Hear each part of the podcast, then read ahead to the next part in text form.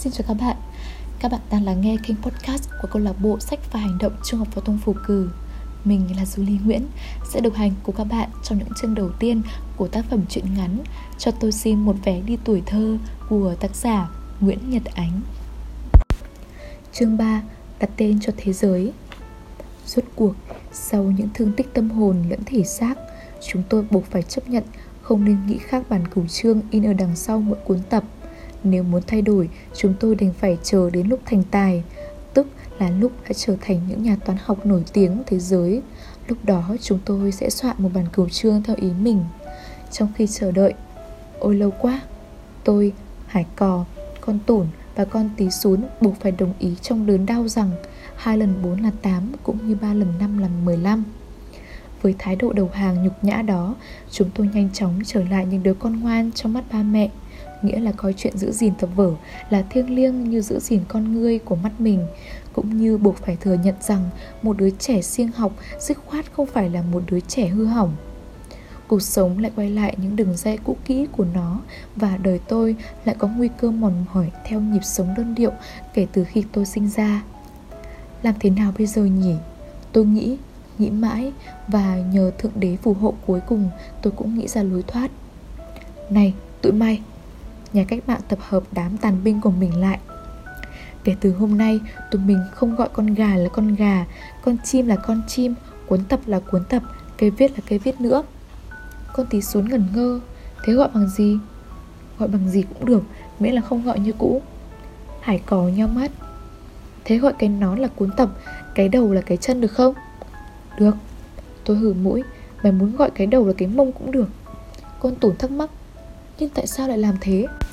Năm đó, tức là năm 8 tuổi, tôi chưa biết rằng trong công thức 5W mà người phương Tây dùng như một công cụ để khám phá sự thật, gồm what, who, where, when, why mà người Việt chúng ta vẫn dịch là cái gì, ai, ở đâu, khi nào, tại sao thì câu hỏi tại sao bao giờ cũng là câu hỏi sâu sắc nhất, có tính bản chất nhất và dĩ nhiên là khó trả lời nhất. So với bốn câu hỏi còn lại, câu hỏi bắt đầu bằng hai chữ tại sao quan trọng hơn hẳn. Hồi bé, hẳn là bạn cũng có hàng hà những câu hỏi tại sao khiến ba mẹ bạn vô cùng bối rối. Tại sao khi trời mưa lại có sấm sét? Tại sao tóc chỉ mọc ở trên đầu? Tại sao chúng ta lại ăn Tết? Tại sao đường lại ngọt còn muối thì mặn? Tại sao màu có màu đỏ? Tại sao con cò khi ngủ lại co một chân? Tại sao đàn ông có vú? Tại sao trái đất quay quanh mặt trời? Chúng ta nói một cách chính xác là bọn nhóc thì chúng ta đã từng đi từ thắc mắc đơn giản nhất đến thắc mắc phức tạp nhất.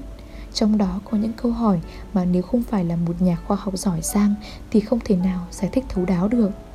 Ba mẹ chúng ta hồi đó, chúng ta bây giờ đôi khi cũng vậy, thường tìm cách lảng sang chuyện khác hoặc không nhịn được mà nổi khùng lên với đám con cái. Chẳng qua vì họ tự giận mình không phải là nhà khoa học giỏi giang đó thôi nhưng đến khi câu hỏi kiểu như, tại sao chúng ta được sinh ra? Tại sao chúng ta phải sống? Tại sao chúng ta phải chết? thì các nhà khoa học cũng bó tay. Những thắc mắc lúc này đã trở nên siêu hình và bắt đầu đặt chân vào lĩnh vực của triết học. Thái tử tất đạt đa từng đi tìm lời giải đáp của vấn nạn cơ bản này, nhằm giải mã ý nghĩa của sự tồn tại để cuối cùng trở thành một nhà khai sáng thuộc loại vĩ đại bậc nhất của thế giới dưới cái tên Thích Ca Muni. Ôi, tôi lại huyên thuyên nữa rồi. Nhưng tất cả cũng là do con tủn. Nó hỏi tôi tại sao Một câu hỏi mang mầm mống triết học. Để nỗ lực trả lời một câu hỏi mang mầm mống triết học Bất cứ ai cũng có thể trở thành triết gia Cho dù người đó không có cố ý Và chỉ mới có 8 tuổi. Tôi thao thao mặt đỏ gay Tại sao lại làm thế à? Tại vì tụi mình cần phải chứng tỏ tụi mình có giá trị riêng Tụi mình không thích tuân theo sự sắp đặt của người khác. Tại sao phải gọi con chó là con chó?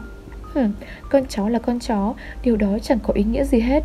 Nếu người đầu tiên gọi con chó là cái bàn ủi Thì bây giờ chúng ta cũng gọi nó là cái bàn ủi. Chỉ toàn là A-dua thôi Thật là ngu ngốc. Hay quá cu mùi. Hải cò reo lên. Trong bọn cái bàn ủi nhà con tủn là hung dữ nhất. Nếu con tủn không xích cái bàn ủi của nhà nó lại Thì dù tao có là chồng thì tao thề cũng không bao giờ bước chân qua nhà nó. Hải co, Con tủn gầm gừ. Tôi nghĩ bạn nên khép cái cánh tay của bạn lại đi. Hải cò giang tay ra và nhíu mày. Cánh tay này á? Tôi cười. Tao nghĩ con tủn đang muốn nói đến cái miệng của mày đúng hơn. À Hải cò cục gặp cái đầu. Có nghĩa là từ nay chúng ta sẽ gọi cái miệng là cánh tay. Hay đấy. Những ngày đó Tốt nhất là bạn không nên bước vào thế giới của bọn tôi. Nếu không bạn sẽ có cảm giác là bạn đang lạc vào một hành tinh khác. Tôi nói thật đấy Vì chắc chắn bạn sẽ không thể hiểu những lời đối đáp như thế này. Tối rồi, tao đi về nhà đi chợ đây. Mẹ tao hứa sẽ mua cho tao một cái giếng mới vào ngày sinh nhật. Dù giàu tưởng tượng đến mấy Bạn cũng không tài nào hình dung được Chúng tôi có thể nói đi chợ thay cho đi ngủ Cũng như chiếc cặp bỗng nhiên biến thành cái giếng một cách hồn nhiên.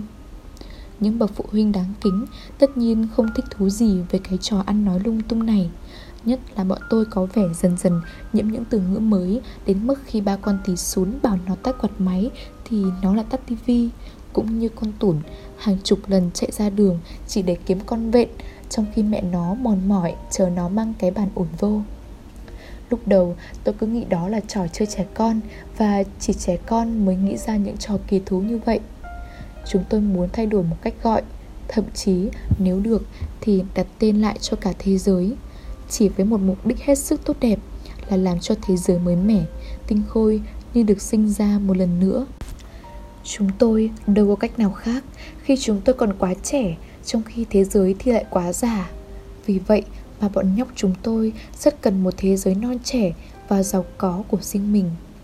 Nhưng khi tôi đã trở thành người lớn, Thì tôi phát hiện ra rằng người lớn cũng rất thích chơi trò này, Tất nhiên với mục đích hoàn toàn khác.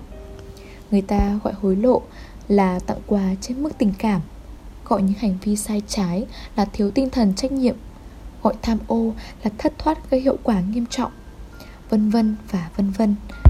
Mục đích của sự đánh tráo khái niệm này là đẩy vô chỗ mù mờ những gì đang vô cùng sáng rõ với cách thức điển hình là dùng một cụm từ phức tạp và có thể hiểu sao cũng được để gọi một sự việc mà người ta hoàn toàn có thể gọi đích danh bằng một từ ngắn gọn, đơn giản và minh bạch đến mức dù muốn cũng không ai có thể hiểu khác đi. Từ theo cung cách đáng ngại này, một ngày nào đó, rất có thể người ta sẽ phát giải Nobel vật lý cho người nào có khả năng gây ra một lực tác động có chủ ý, khiến vật chất chuyển động từ vị trí này sang vị trí khác mà khách thể không hề hay biết. Trong khi cái cụm từ mỹ miều sang trọng đó thực ra là để chỉ tên móc túi. Bọn trẻ chúng tôi ngây thơ và trong sáng hơn nhiều, nhưng cũng vì vậy mà chúng tôi phải trả giá. Đây là tai nạn của hải cò Cô giáo kêu nó đọc một đoạn văn trong sách tập đọc. Em lấy sách ra. Cô giáo bảo nó và thản nhiên cầm lên cuốn sách toán. Đâu phải cuốn này. Cô giáo sừng sốt. Em không đem theo sách tập đọc à? Thế cuốn tập của em đâu? Em có chép bài không đấy? Hải cò lúng túng Lôi cái nón vải nhét trong túi quần ra Đặt lên bàn. Em đùa đấy à? Cô giáo đứng phát dậy mặt đỏ gay Em theo cô lên văn phòng gặp thầy hiệu trưởng ngay. Thưa cô, thầy hiệu trưởng hôm nay không đi học. Hôm qua thầy hiệu trưởng đánh nhau với em Sáng nay còn nằm rên hừ hừ ở nhà ạ. Thầy hiệu trưởng nói Trong tâm trí của hải cò Tất nhiên là tôi, thằng cu mùi. Chiều hôm qua tôi nện nhau với nó thật Chỉ vì giành nhau xem đứa nào Được làm cha đứa nào trước. Và đến tối thì tôi lên cơn sốt Vì nguyên nhân gì chỉ có trời mới biết Nhưng Hải có hoanh hoang là đánh tôi nằm bẹp. Trong thế giới vội đặt đặt tên lại của bọn tôi Hải cò là cảnh sát trưởng Con tủn là tiếp viên hàng không Còn tí xún là nàng bạch tuyết Còn tôi là thầy hiệu trưởng. Những cái tên này do chúng tôi tự chọn Theo nguyện vọng thầm kín của mỗi đứa.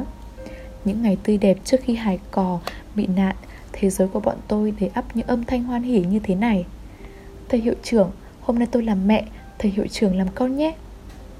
Mày nha chóp chép cái gì trong cánh tay vậy hả cảnh sát trưởng? Ăn vụng hả? Bạch Tuyết, đứng xê ra một chút đi. Tối hôm qua trong lúc đi chợ Con có đáy dầm không mà ba nghe khai rình thế? Tiếp với hàng không Bạn mới mua cuốn tập mới hả? Đưa đây, đội thử chút coi. Các bạn cũng biết rồi đấy Bọn tôi đặt cho cái nón là cái tên mới Với cái tên là cuốn tập. TV là quạt máy Đi ngủ là đi chợ. Và cũng thật là tuyệt vời Khi bọn tôi gọi môn toán là môn tập đọc Lịch sử là tập viết môn đạo đức là tập vẽ và hằng hà những cuộc cách tân, táo bạo khác. Nhưng tất cả đều không nguy hiểm bằng gọi cô mùi bằng thầy hiệu trưởng. Rất may là thầy hiệu trưởng thật sau hàng giờ thẩm vấn cảnh sát trưởng đã hiểu ra thầy hiệu trưởng bị hải cò đánh cho nằm bẹp không phải là thầy. Và tuy thầy không coi đó là sự xúc phạm, nhưng sau giờ phút đen tối đó của lịch sử, con chó đã trở lại con chó, thằng cu mùi trở lại là thằng cu mùi có nghĩa là chúng tôi không được phép định nghĩa lại thế giới một lần nữa theo cách mà người lớn còn lâu mới nghĩ ra. Họ cấm chúng tôi có thể là vị họ ghen tị chăng? Chương 4 Buồn ơi là sầu. Chú Nhiên yêu cô Linh, Họ là một cặp. Tôi hỏi chú Nhiên, Tại sao chú yêu cô Linh? Thì chú không trả lời được, Và sự bối rối của chú làm tôi ngạc nhiên. Sau này, khi đã biết đến mối tình đầu thứ 8 Thì tôi mới hiểu rằng cách nghĩa tại sao ta không yêu một người nào đó dễ dàng hơn rất nhiều So với việc giải thích tại sao ta yêu họ. Người ta nói, Đàn ông sẵn sàng cưới một cô gái chỉ vì một chiếc cằm xinh Nhưng phụ nữ không bao giờ lấy đàn ông chỉ vì một cặp đùi đẹp. Điều đó không đúng. Cả đàn ông lẫn phụ nữ, không ai lấy người kia chỉ vì một bộ phận nếu anh ta hay cô ta thực sự tin rằng lấy một người có nghĩa là cuộc đời mình sẽ bị cột chặt vào người đó bằng sợi xích vững chắc của số phận. Chiếc cằm xinh hay đôi mặt đẹp khiến người đối diện chú ý nhưng nó chỉ đóng vai trò soi đường như ánh đèn pin cho tay người dẫn chỗ vào dạp hát. Khi tấm màn nhung đã kéo lên, đèn follow dọi xuống và những nhân vật đã xuất hiện trên sân khấu, lúc đó cuộc phiêu lưu tâm hồn mới thực sự bắt đầu và tùy theo vở diễn hấp dẫn hay nhạt nhẽo mà chúng ta sẽ quyết định ngồi lại đến phút chót hay bỏ về nửa chừng. Tình yêu cũng vậy, Ấn tượng bề ngoài rất đáng kể, Nhưng đáng kể hơn nữa là vẻ bề ngoài đó Có đang cất giấu điều gì đáng kể Ở đằng sau nó hay không? Ôi, tôi lại bung viết cái gì thế này? Tôi đã nói chuyện với chú Nhiên. Chú Nhiên yêu cô Linh. Họ là một cặp Một cặp hoàn toàn khác với tôi và con tí sún, Hay thằng hải cỏ và con tủn. Cái khác dễ thấy nhất là họ sắp cưới nhau. Họ sắp là vợ chồng Vợ chồng thật. Bọn tôi thì còn khuya. Tôi không biết cảnh sát trưởng khi lớn lên có cưới tiếp viên hàng không làm vợ hay không. Nhưng thầy hiệu trưởng chắc chắn không dạy gì, Dinh nàng với Tuyết về nhà. Sở dĩ con tí xuống nằm ngoài kế hoạch hôn nhân của tôi. Nếu tôi thực sự có kế hoạch lấy vợ vào lúc 8 tuổi, Chỉ bởi một lý do đơn giản. Con tí xuống là đứa con gái nấu ăn kém nhất Trong những đứa con gái mà tôi từng biết và sẽ biết. Như đã nói, Tôi ăn uống chẳng cầu kỳ gì. Tôi chẳng buồn quan tâm đến thành phần dinh dưỡng của món ăn. Rất lâu về sau này Khi tuổi tác ngày càng chất chồng Và cơ thể tôi bắt đầu chống lại tôi Tôi mới bắt đầu để ý có bao nhiêu phần trăm protein, cholesterol, glucid, lipid trong cái thứ mà mình sắp tống vào dạ dày.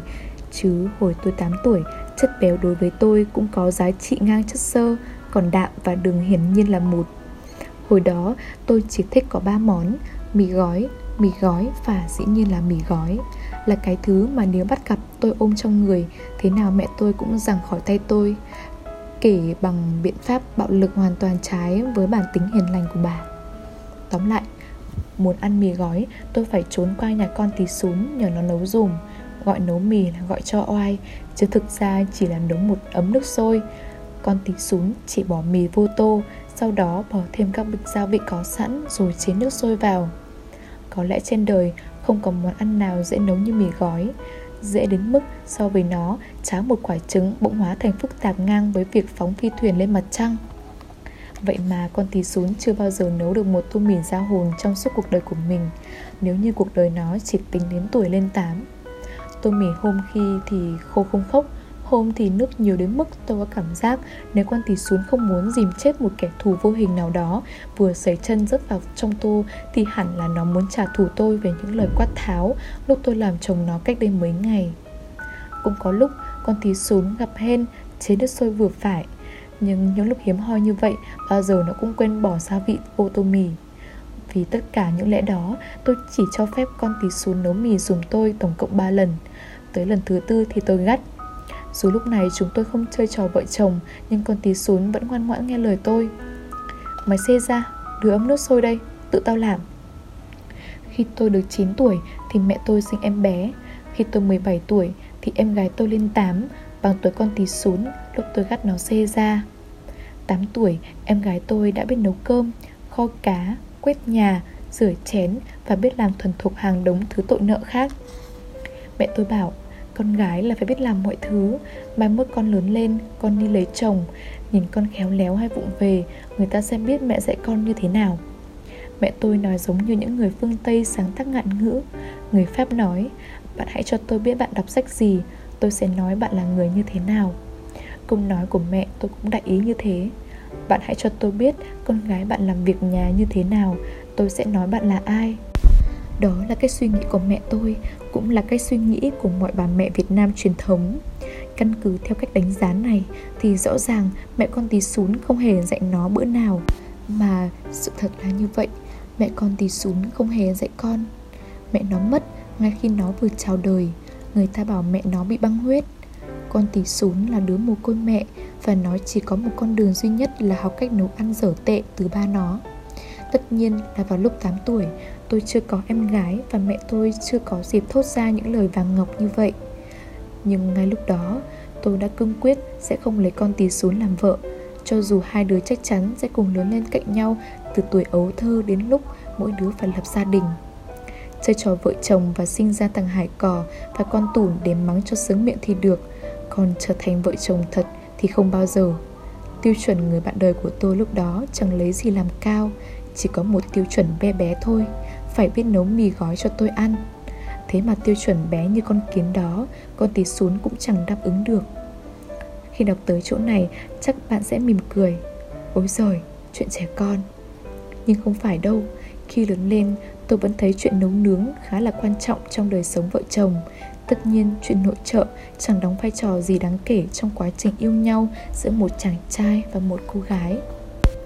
Từ trước đến nay, có hàng ngàn cuốn tiểu thuyết Đông Tây Kim Cổ viết về đề tài tình yêu, nhưng chẳng có cuốn nào đề cập một mối tình trong đó chàng yêu nàng vì tài làm bếp hoặc chàng bỏ rơi nàng vì món súp nàng nấu quá mặn cả.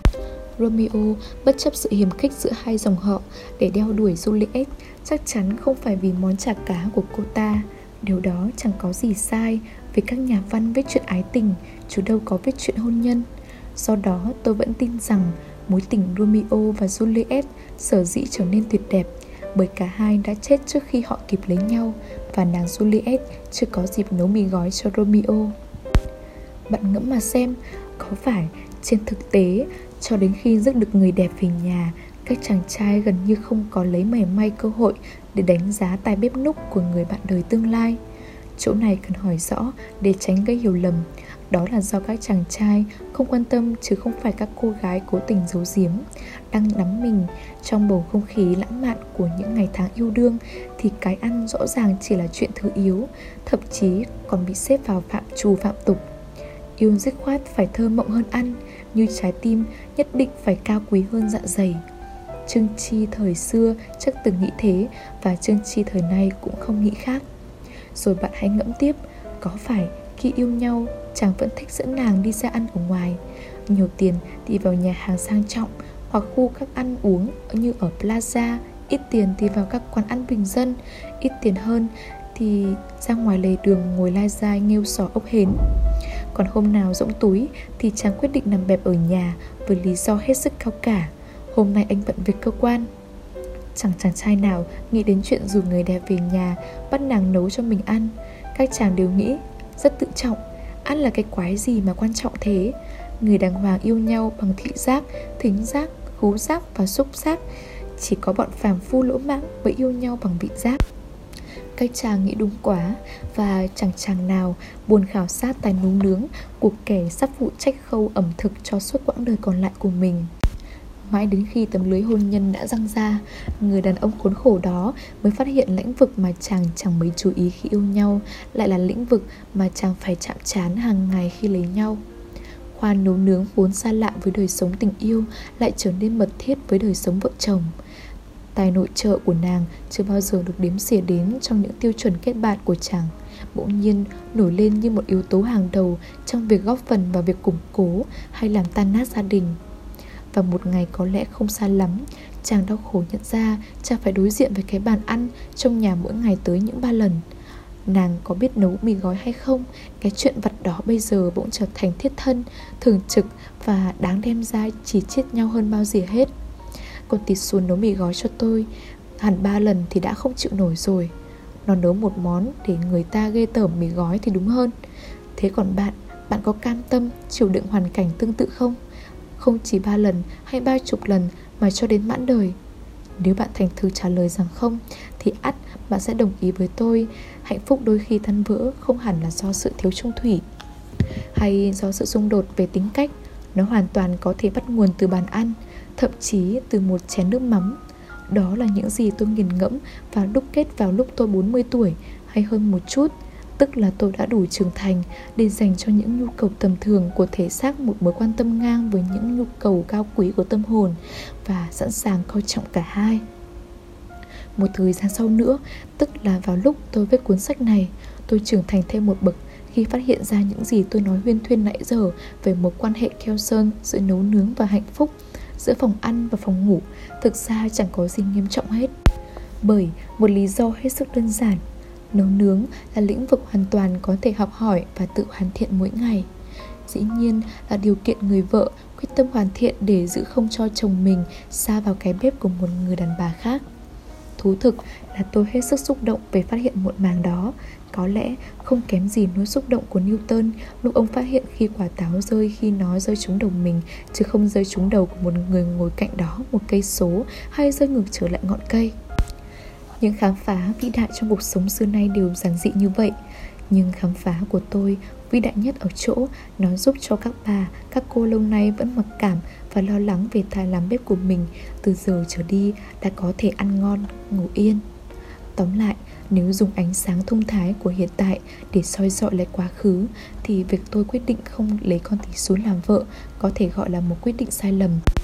Bởi vì cho đến bây giờ sau rất nhiều năm vợ chồng con tí sún sống với nhau mà vẫn chưa hề thân vỡ, Thậm chí còn đẻ son son mỗi năm một đứa, Tôi buộc phải kết luận rằng nó đã cải thiện được khả năng làm bếp Và rất có thể nó đã trở thành người nấu mì gói ngon nhất thế giới cũng nên. Sai lầm của tôi còn ở chỗ này, Nếu đã khắc phục được sự vụng về xảy ra trong khu vực bếp núc, Con tí sún xứng đáng được coi là mẫu người vợ lý tưởng cho bất cứ chàng trai khó tính nào con tí sún tất nhiên rất siêng năng, rất chịu khó, rất yêu chồng. Nhưng siêng năng, chịu khó và yêu chồng thì trên đời này có hàng mớ. Phẩm chất cao quý nhất, cao quý tuyệt bậc của nó cũng là phẩm chất khiến nó có giá trị hơn. Một người vợ là nó biết nói khi cần nói, biết im khi cần im. Một đức tính hiếm hoi nơi phụ nữ thông thường. Sở dĩ tôi nói như vậy vì khi sống đến từng này tuổi rồi, Tôi đã chứng kiến không ít những người vợ Luôn luôn nói khi cần im Và luôn im khi cần nói. Đại khái giống như một chiếc tivi bị hỏng volume. Đôi khi bạn bảo im Thì vợ bạn không những không im Mà còn quát to hơn, Đến mức có cảm giác mọi chiếc tàu ngoài Thái Bình Dương đều nghe thấy. Lúc đó, người phải im chính là bạn. Không biết các bạn thế nào Chứ tôi thì tôi từng có trong nhà một chiếc tivi cũ kỹ Do bố vợ hụt tặng tôi lúc tôi đồng ý không tiếp tục theo đuổi con gái ông. Đó là chiếc tivi cả tàng đến mức tôi phải vung nắm đấm nện thình thình thì nó mới chịu nói, và khi muốn tắt thì tôi phải nện cật lực thêm một hồi nữa, cho đến lúc hai bàn tay tôi đỏ nhừ như vừa bước ra khỏi sàn đấu quyền anh. Con tí sún không có chút gì giống như vậy. Nếu không coi lối ví von sau đây là bất nhã thì con tí sún là một chiếc tivi mà khách tiêu dùng nào cũng ao ước nó chỉ thua tiết tivi thật, ở chỗ nó không biết ca hát, không biết dự báo thời tiết, lẫn bình luận thể thao, cũng không biết tổ chức cái trò chơi có thưởng. Nhưng nó hơn sao chiếc tivi ở khía cạnh trung thực, màu sắc trung thực, tâm hồn trung thực, lời ăn tiếng nói cũng trung thực, nhất là volume không bao giờ bị hỏng, hoặc nếu không thể, không hỏng. Theo thời gian thì đó là bộ phận chỉ hỏng cuối cùng sau những bộ phận khác. Ngay hồi 8 tuổi chỉ giả vờ chơi trò vợ chồng thôi. Phẩm chất đó, nơi con tí súng đã được sớm bộc lộ rồi. Tiếc là tôi không để ý. Lúc đó tôi chỉ quan tâm đến những gì thuộc về vật chất tầm thường. Mì gói đã hại tôi. Tôi lại nói chuyện chú Nhiên và cô Linh. Chú Nhiên không giải thích được tại sao chú yêu cô Linh Và sắp sửa lấy cô Linh làm vợ. Nhưng điều đó không ngăn cản chú gửi tin nhắn cho cô Linh mỗi ngày. Chú gửi tin nhắn bằng chiếc điện thoại di động bé bé.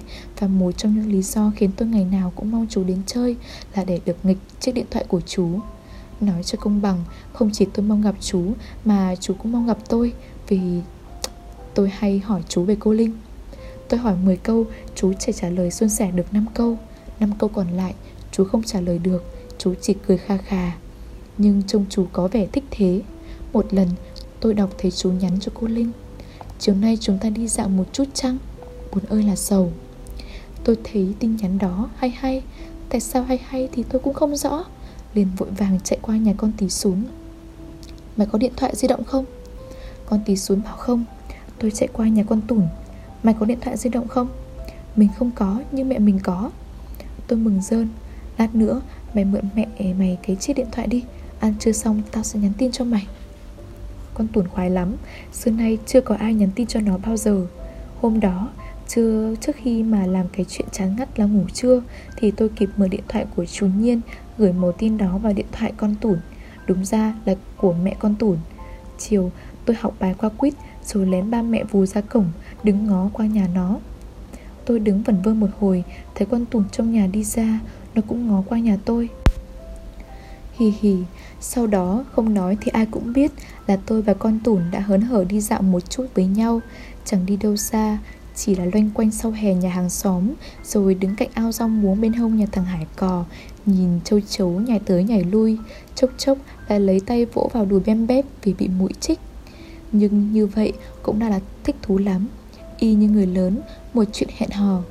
Mấy hôm sau, tôi lại nhắn cho con tủn một cái tin nhắn mới, Cũng cóp từ mẫu tin của chú nhân gửi cô Linh. Chiều nay chúng ta lai ra một chút chăng? Buồn ơi là sầu. Và chiều đó, hai đứa tôi đã lai ra một chút ở quán bà Hai Đọt. Tôi ăn cắp tiền của mẹ tôi để đãi con tủn ăn chè đậu đỏ bánh lọt. Tôi mất tiền vì con tủn nhưng tôi không tiếc. Đời thế mới vui. Nhưng đời chỉ vui được có hai lần. Tới lần thứ ba thì tôi gặp nạn. Mổ tin mới nhất của chú Nhân đã hại tôi. Tôi háo hức nhắn cho con tủn. Chiều nay chúng ta lên giường một chút chăng? Buồn ơi là sầu. Dĩ nhiên, một chú bé 8 tuổi Thì không thể hiểu nội dung thực sự của mẫu tin quái ác đó.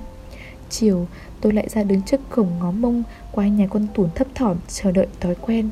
Một lát, trong nhà nó có người đi ra. Lần này không phải con tủn, mà là mẹ nó. Bà đi xăm xăm sang nhà tôi. Kết quả, chiều đó chỉ có mình tôi lên giường. Tôi leo lên giường nằm sấp xuống cho ba tôi đét roi vào mông. Chỉ vì cái tội mà thực ra tôi không hề mắc phải. Mới nứt mắt đã bày đặt lăng nhăng. Buồn ơi là sầu.